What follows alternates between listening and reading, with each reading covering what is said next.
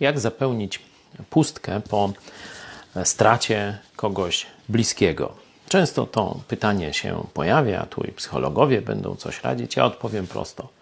Tej pustki, jeśli to była naprawdę bliska osoba, nie da się niczym ani w żaden sposób zapełnić. To trzeba sobie jasno powiedzieć. Dlatego Bóg mm, dał człowiekowi czas. I w tym czasie dzieją się rzeczywiście rzeczy, które pomagają znieść stratę. Ale nie jest to zastąpienie pustki, tylko złagodzenie bólu. To w naszej tradycji nazywa się żałobą.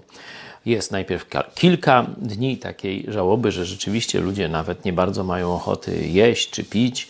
E, później powoli jakieś takie podstawowe funkcje życiowe im wracają. Jest trochę dłuższy czas żałoby, że jeszcze sobie psychicznie nie potrafią poradzić, że nic ich nie cieszy, a potem to jest niekiedy kilka miesięcy, niekiedy rok. No, Bóg goi tę ranę i mogą dalej funkcjonować normalnie, choć ten ból, ta pamięć gdzieś tam w zakamarku duszy czy głowy, jak kto woli, serca, dalej będzie.